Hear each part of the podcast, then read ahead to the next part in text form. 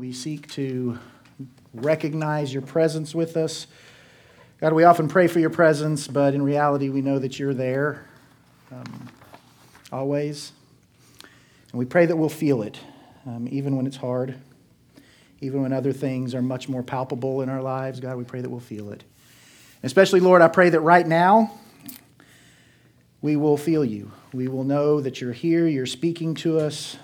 I pray that the words that we've just sang in worship to you and that we've just prayed to you in song will continue to prick our hearts as we now think about things that you've revealed to us um, in the scriptures.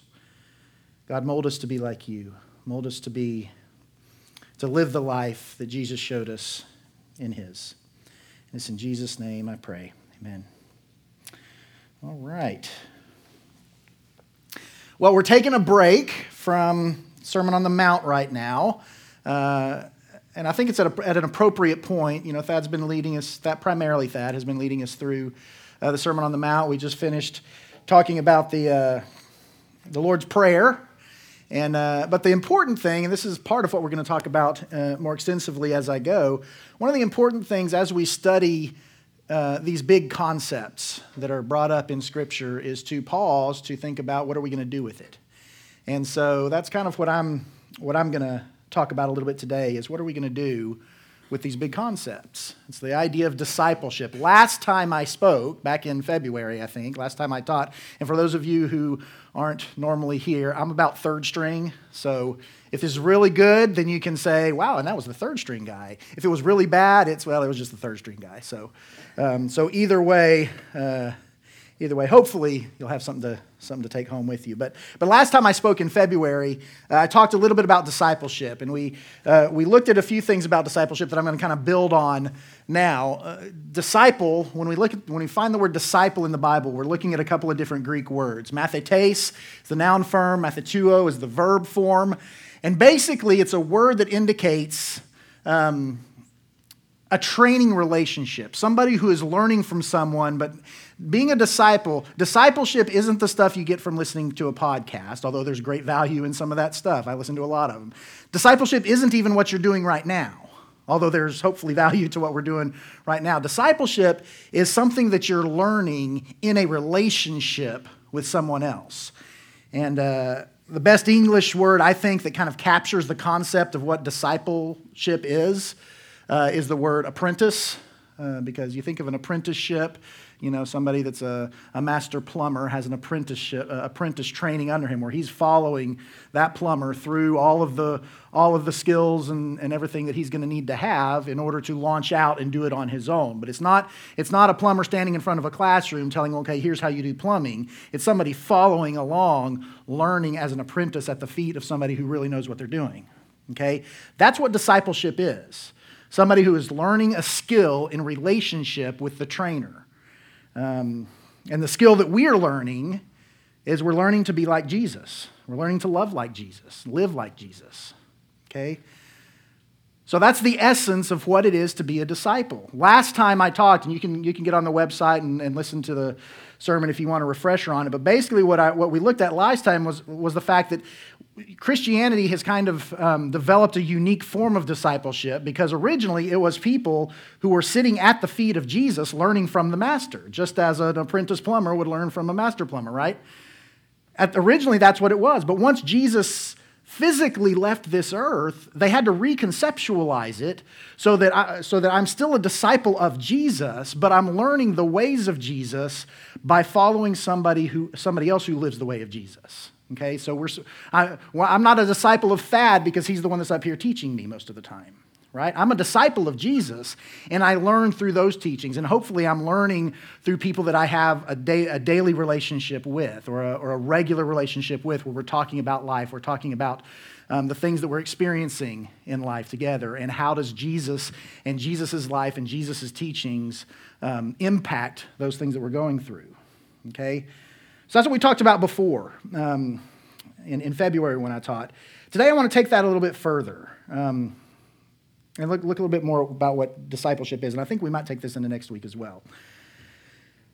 But one thing you might not realize, we are called disciples about 250 times in the New Testament, somewhere, somewhere right around there.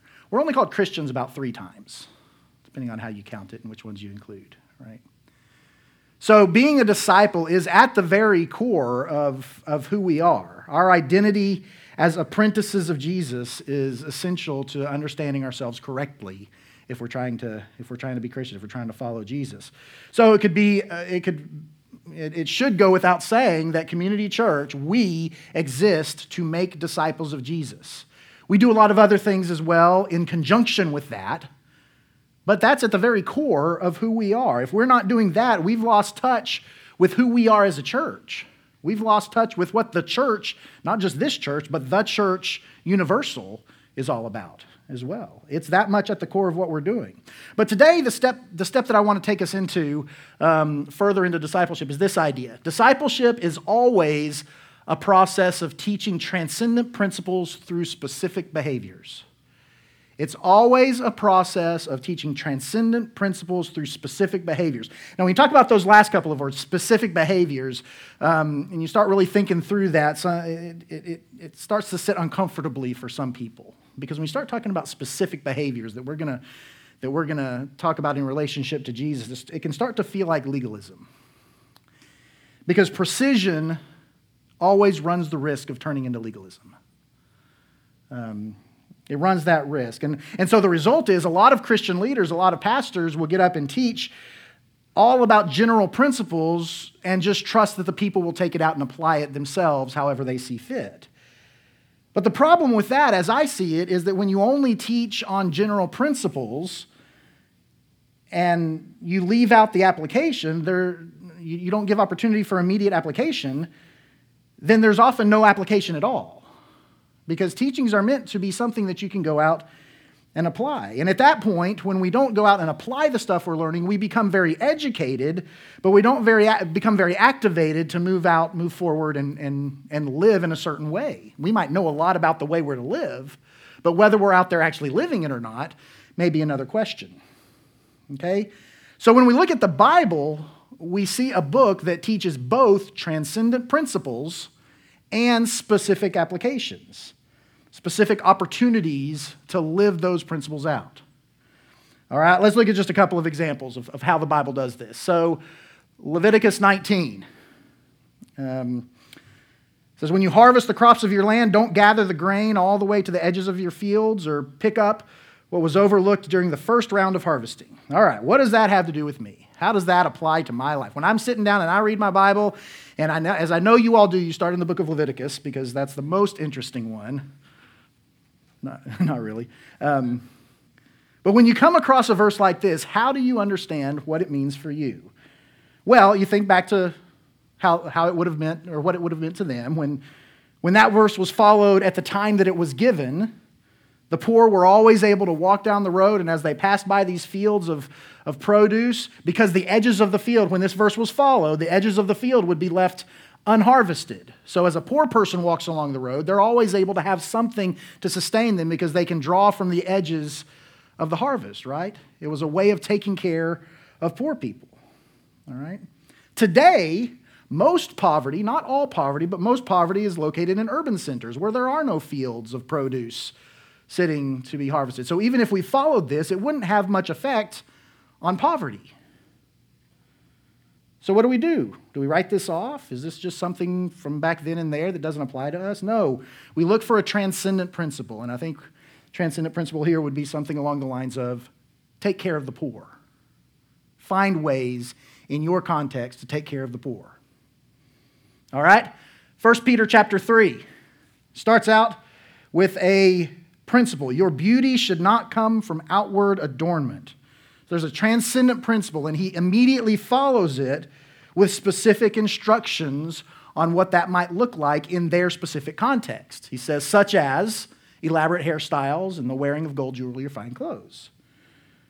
All right, but the principle of focusing on in, inner beauty, um, that still stands. A lot of scholars, when they look at the Sermon on the Mount, what we've been, what we've been studying over the past few months, um, when they look at that, they, they see it as kind of the early church's discipleship curriculum. As they were teaching one another how to follow Jesus, how to be apprentices of Christ, they would start there because that's the best uh, kind of 101 guide to, to following Jesus. And so in the Sermon on the Mount, you see a verse like this where Jesus says, For I tell you this, you will not enter the kingdom of heaven unless your righteousness goes deeper than the Pharisees, even more righteous than the most learned learner of the law.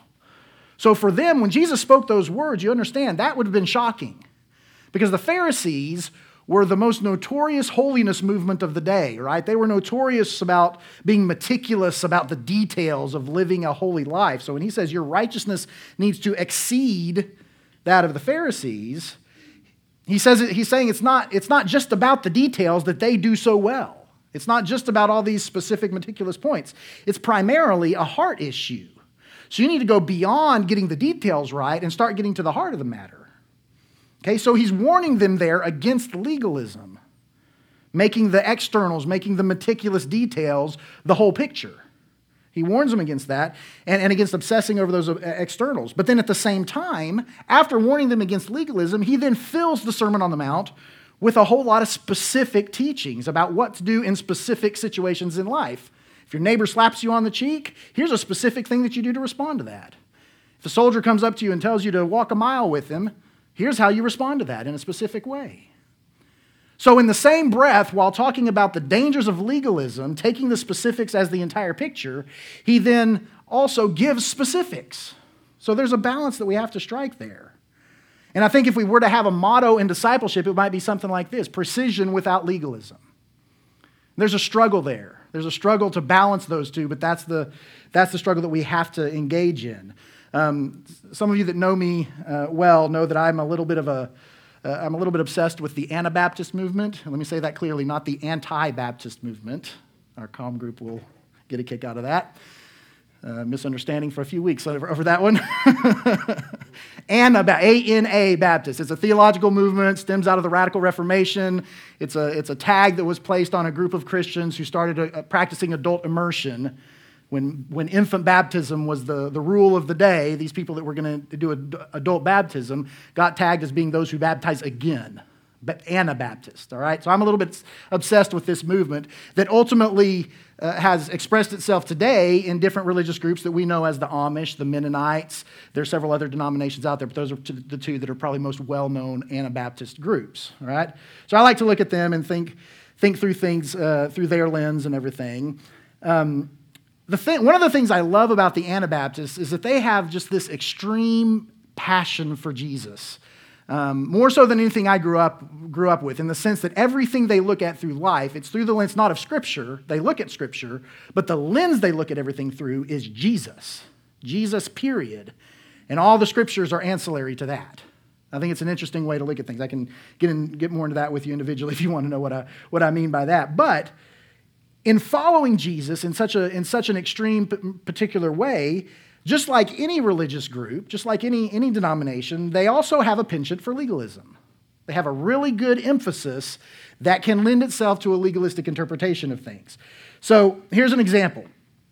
Um, Anabaptists at one time, uh, well, I guess they're kind of still known for that look, right? Where they, they have the beard with no mustache. And yes, that's Weird Al in the middle in his Amish phase that he went through. Um, that's kind of the classic Amish look, right? No, no mustache. And if you've ever wondered why, I'm about to, about to give you the story on that. So, at one time, men were becoming very obsessed with, um, with their appearance and they weren't focusing on the heart issues and all that. The specific um, problem that they were dealing with was that kind of stuff. Um, big, bushy mustaches that were that were meticulously um, tended to. Um, that was a very popular style in the European military at the time. And you're taking a picture of that for com group discussion, I assume. for, for personal ideas, yeah. Take it to your. um, yeah, so that was the kind of the rule. That was a popular style in the European military. Well, the Anabaptists, two of the things, in addition to following Jesus very closely, two of the things that they value greatly is simplicity and, and, and pacifism. Okay? So having that look runs against their emphasis on simplicity, right? Because it's a matter of pride and one upsmanship who can have the biggest, most, most whatever you would call that, mustache. Um, And then it also pushes, uh, in their minds, it pushed a little bit against their pacifism because they didn't want to be mistaken for military people who, um, who commit violence against others. Right? So here's the, in their effort to follow Jesus, they had these very good ideas that they wanted to live out. And within that context, rebelling against this focus on appearance and, and maybe a focus on violence, rebelling against those things by shaving off their mustaches was actually something that I think is to be a little bit admired. It was kind of a prophetic statement that we are not like the world around us and we refuse to be like the world around us because we value higher things.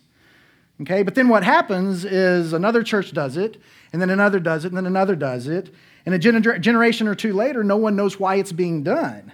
The principle is lost, and all they know is that holy men don't have mustaches, right?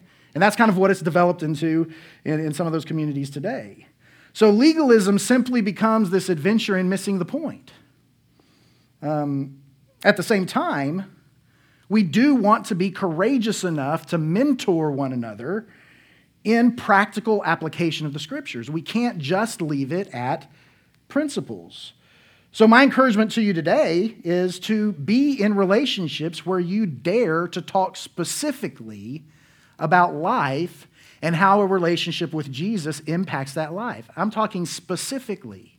If you're not in a relationship like that, find a relationship like that. A good first step in that is com groups, but even in com groups, we don't always get as specific and meticulous as we might need to. Find a mentor, find, a, find somebody that can apprentice you in the ways of Jesus. All right? And this is hard work. But the reason we're willing to do this hard work is very simple because we believe Jesus is Lord. It's really that simple. We're willing to do the hard work of making specific application of, of the teachings of Jesus because we believe he's Lord. And to say that Jesus is Lord is to challenge the dominant values of the idols in each culture. When we make that declaration, Jesus is Lord, we're making a lot of other declarations that are inherent in that. When I say Jesus is Lord, I don't say it in a vacuum because every culture in any place at any time, every culture already has its own lords. And to say Jesus is Lord is going to unsettle some aspect of culture, this culture that we live in and any culture at any time. We believe that as Christians, as followers of Jesus, as ones who have entered into a new kingdom, that we are very much a part of a different kingdom than the one that surrounds us. And that kingdom has a different culture than the one that surrounds us. So, as disciples of Jesus, as apprentices of Jesus, the question we're asking is what are the values of our culture? What are the idols of our culture, the, the lords, if you will, of our culture, um, that we need to unsettle by the declaration and by living out the declaration that Jesus is Lord? Okay, so what does it mean to say Jesus is Lord? In the Roman culture, when they said Jesus is Lord, that was unsettling. And when they lived that out, especially, that was unsettling to the idea that Caesar is Lord. In Hebrew circles, the, the declaration that Jesus is Lord was unsettling to the idea that Torah is Lord, the law is Lord. So, what does it mean today to say Jesus is Lord? You, you can't just take the dominant values of the society that surrounds us and sprinkle a little Jesus seasoning on top and claim that you're following Jesus. You can't say, I'll add Jesus to the list. I'll even make Jesus number one on my list of values. Because the point is, when we follow Jesus, when we're his disciples, he changes the list itself. Everything is different in that case. So let's talk specifics. If Jesus is Lord, then these are not Lord. Success. You never noticed how many, how many entertainers and artists out there spell their names replacing the S's with the dollar sign? Um, it's a subculture within entertainment. But the reason it's a subculture within entertainment is because the people that the entertainers are seeking to entertain value those same things. There's a back and forth in that relationship. It's a part of our culture. They're just saying blatantly what's true of many of us that money and uh, material success and status is, is a Lord. And when we say Jesus is Lord, we're going to upset that dynamic. Oops, let's see. I don't click down to the next one. Fame and popularity. Uh, and that includes online, social media, Uh, it's amazing when you start reading through the, uh, some, some of the articles and studies that are out there that I've come across about how much people base their self worth on their social media status. And we like to think of that as being a teenage thing, but it's even, it even bleeds into us. How many likes do your pictures of your kids get? How many friends are following your, your updates about your life and your meal that you last had and all of that? We laugh about it, but people, people place a lot of value in that stuff. It's become an idol in a lot of ways. Individualism. Don't tell me what to do. I'm doing it the way I want to do it. You stay out, right? I'm, I'm my own person. I have my own individual rights that I'm going to I'm going to stand up for. Individualism is all about how special and distinct from the collective I am. Right? So when we call people into community um, to serve the needs of one another and to put our own individual needs second to the group and the well being of the, of the community, then we're actually pushing back against individualism. Privacy. My business and your business. Stay out, mind your own, right?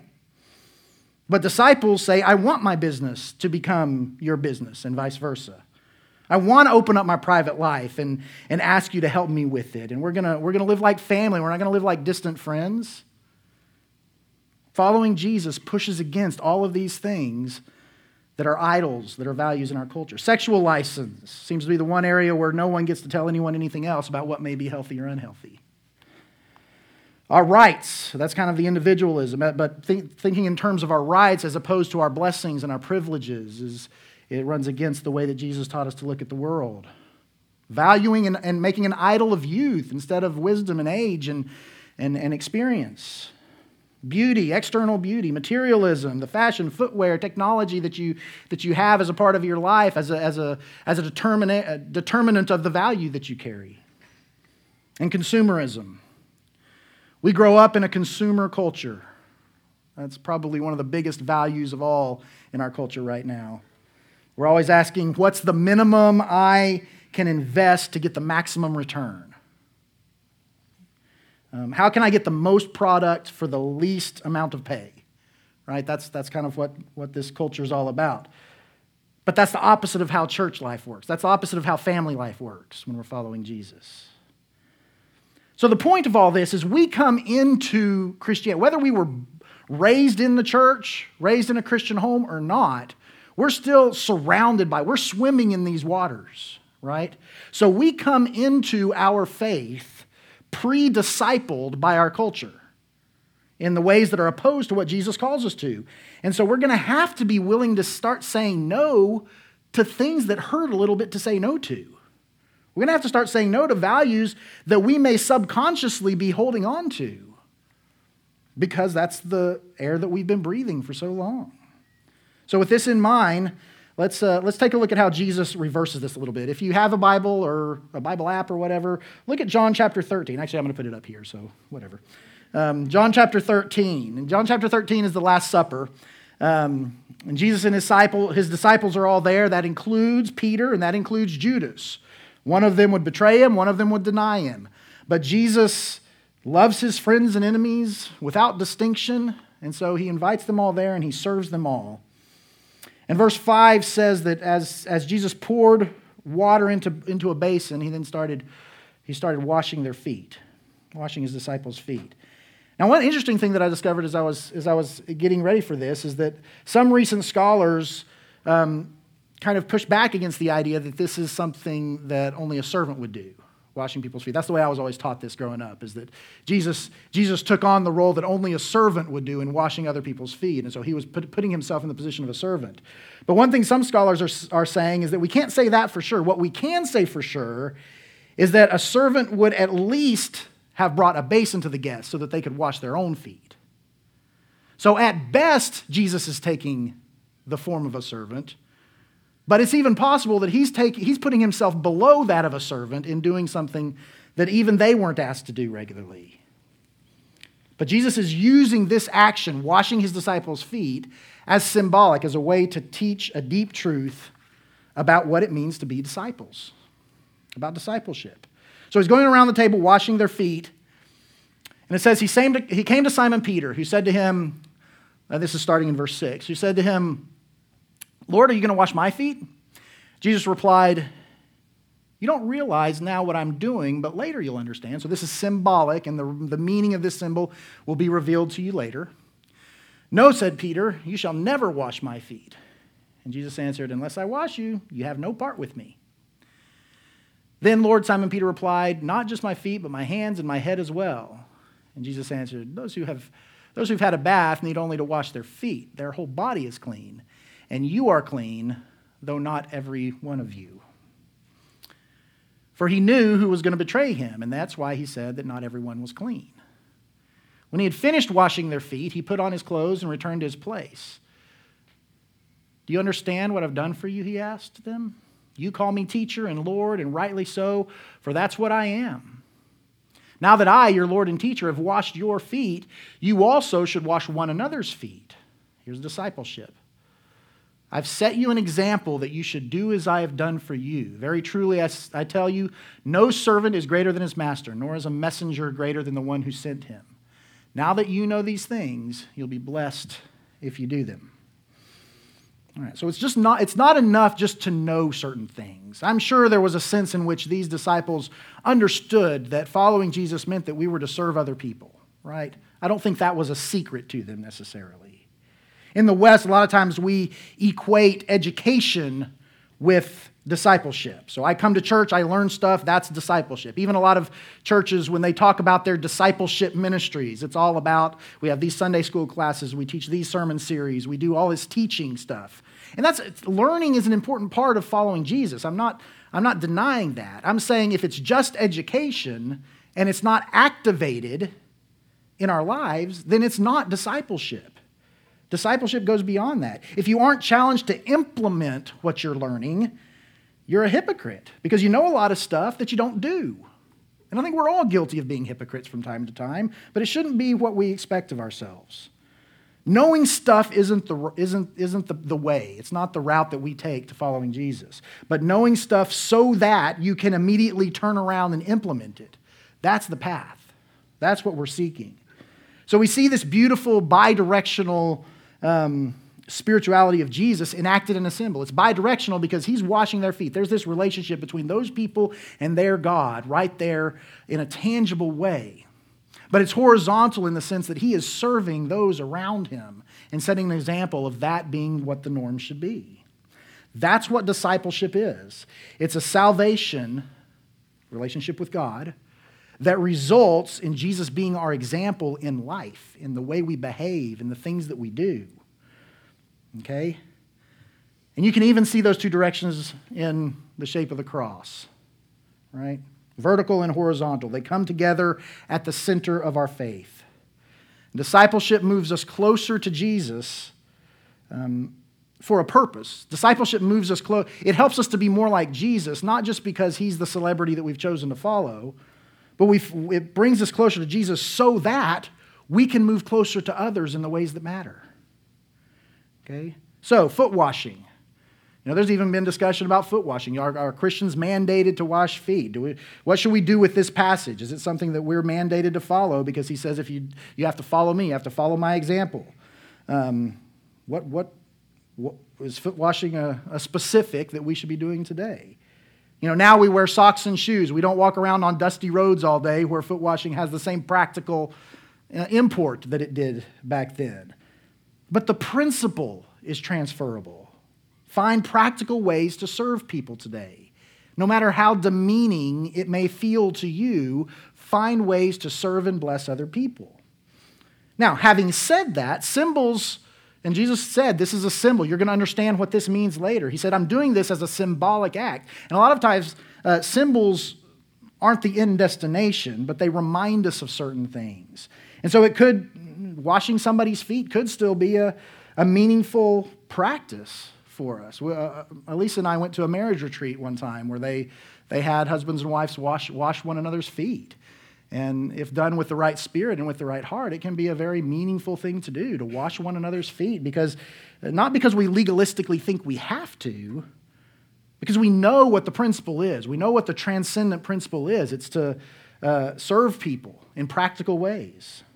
But foot, foot washing uh, ceremonies like that can serve as reminders of the posture that we're to assume towards other people. It's physically making yourself physically get into a posture of service so that as we leave, we can assume that posture in our spirits.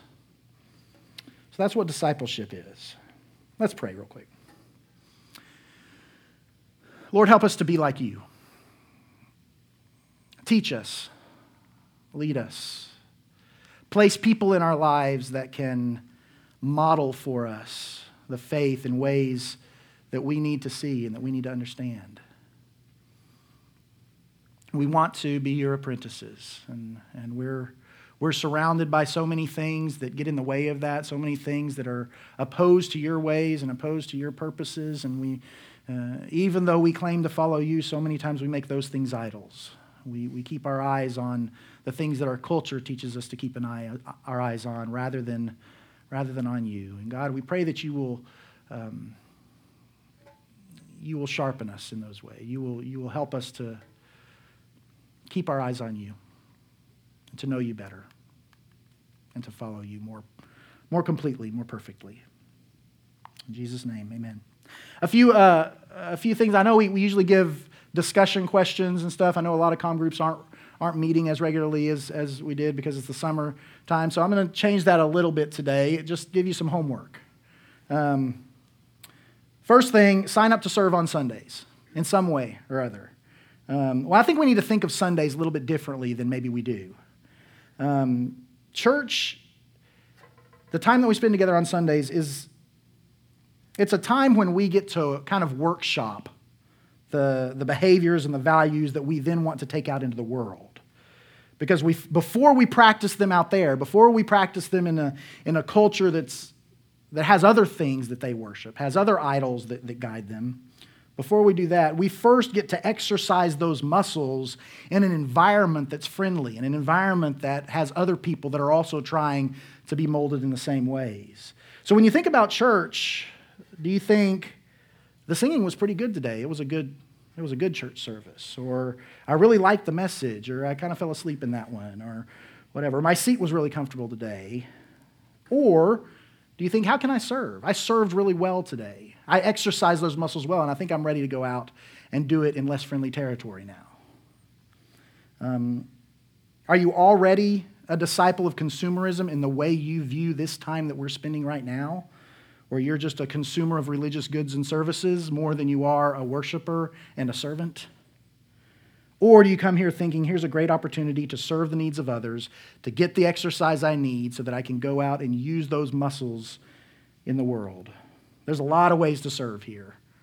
We have people that have to come in early every time and set up. We have people that have to stay late every time and, and take down because we don't own this building, so we can't just leave it the way, the way it happens to be. We need to, to care for it. We have people that that set up coffee. We have people that greet, greet newcomers when they come in. We have people that teach the kids. We have people that work with youth. We have people that read scripture and pray. There's lots of ways that you can start to exercise those muscles. And don't get me wrong, I'm not saying that discipleship happens on Sundays only, that if you're serving on Sundays, that you're doing discipleship.